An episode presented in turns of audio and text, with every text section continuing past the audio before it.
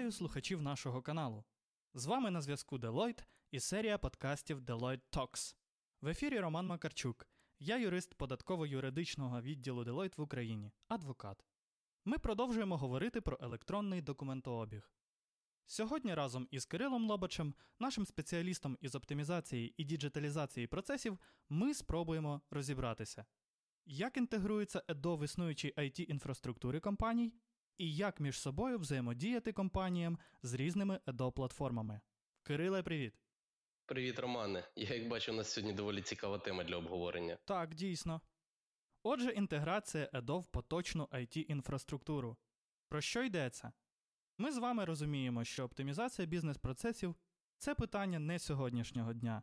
Люди займалися, займаються і будуть займатися цим постійно. Багато хто вже став на шлях перетворень, у тому числі зробили кроки для переходу на digital.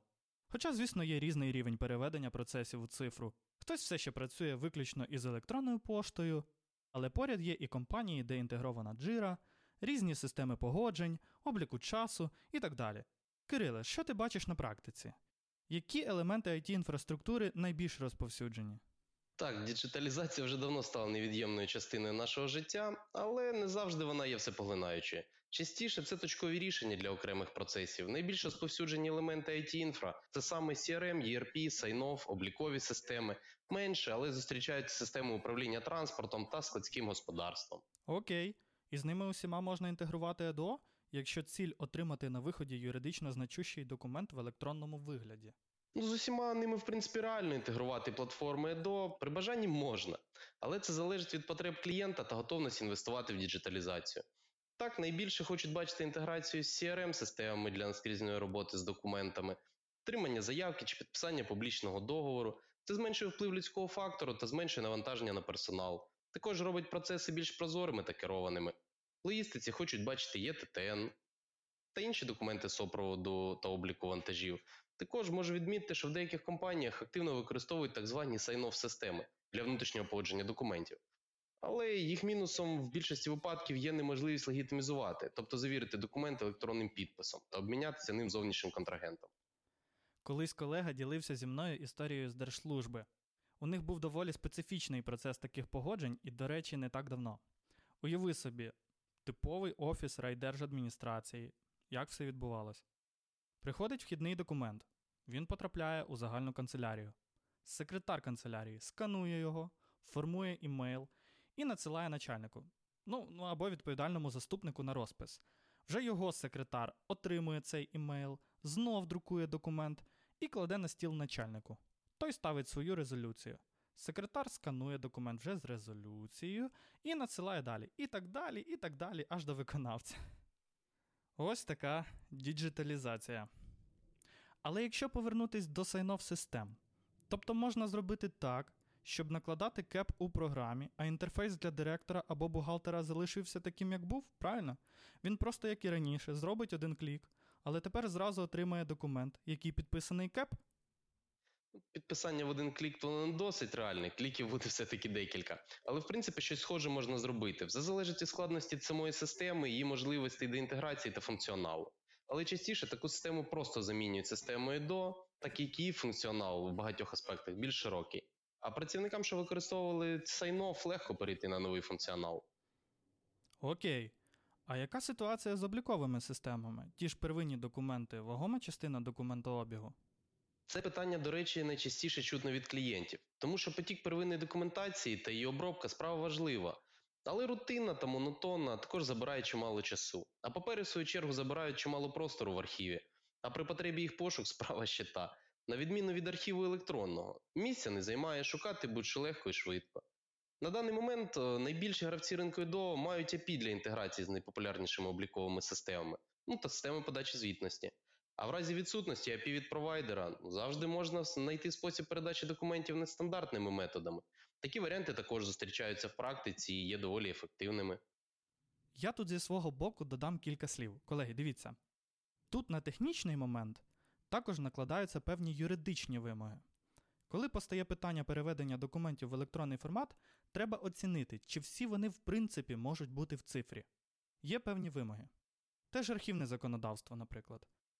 Передбачає необхідність дублювати деякі документи на папері, отримувати погодження від уповноважених органів. Тому варто провести інвентаризацію документів перед тим, як переводити їх на ЕДО. Поділити на групи, подивитися, що можна перевести повністю, а що ні, і вже тоді приймати рішення, як рухатись далі. Кириле, ще часто виникає запитання, як бути, коли у контрагентів інстальовані різні ЕДО-системи. Що порадиш? Ну тут же важче. На даний момент питання інтероперабельності платформи DO ну, є найбільш гострим. Офіційно обмін документами між різними системами неможливий, але як і з інтеграцією з обліковими системами, є відкатані на практиці рішення, що дозволяють обмінюватися документи в автоматичному чи напівавтоматичному режимі з іншими провайдерами. Тут лише питання потреби та можливості інвестувати в такі доопрацювання, а реалізувати такий обмін можливо.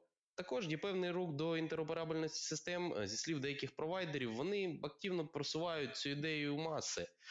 Електронними документами можна обмінюватися також через електронну пошту, а підписати КЕП на сайті Мін'юсту. Даний портал безкоштовний, а чинність підпису гарантується державою. Але тут одразу постає питання щодо обміну документами за кордонними офісами ну, та контрагентами. На практиці ми вже стикалися з такими запитами від клієнтів. Тут немає особливих проблем саме з технічної точки зору.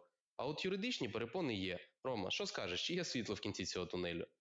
Так, це питання теж нерідко ставлять. Проблема тут полягає у визнанні Україною електронних цифрових підписів інших держав і навпаки. Наш закон говорить, що іноземний електронний підпис може визнаватися, якщо іноземний надавач довірчих послуг відповідає вимогам закону про електронні довірчі послуги, або якщо Україна укладе міжнародний договір про взаємне визнання електронних підписів. Складно уявити, як іноземна установа виконуватиме вимоги нашого законодавства. Але є інформація, що Україна веде переговори про укладення міжнародних угод. Весною Мінцифри ділилася у себе на Фейсбуці новиною про те, що Україна братиме участь у пілотному проєкті транскордонного електронного підпису з Естонією і Молдовою. Будемо сподіватись, що рух тут не зупиниться. Що ж, Кириле, давай підбивати підсумки. Ну, в принципі, основні моменти, думаю, можна охарактеризувати так. Інтегрувати EDO в поточну it інфраструктуру компанії можливо. Головне розуміти цілі такого впровадження, мати чіткий план та правильно оцінити об'єм інвестицій. Інтероперабельність платформи DO реалізувати можна, використовуючи нестандартні методи, але можливо. Також, звичайно, чекати на реалізацію інтероперабельності на державному рівні.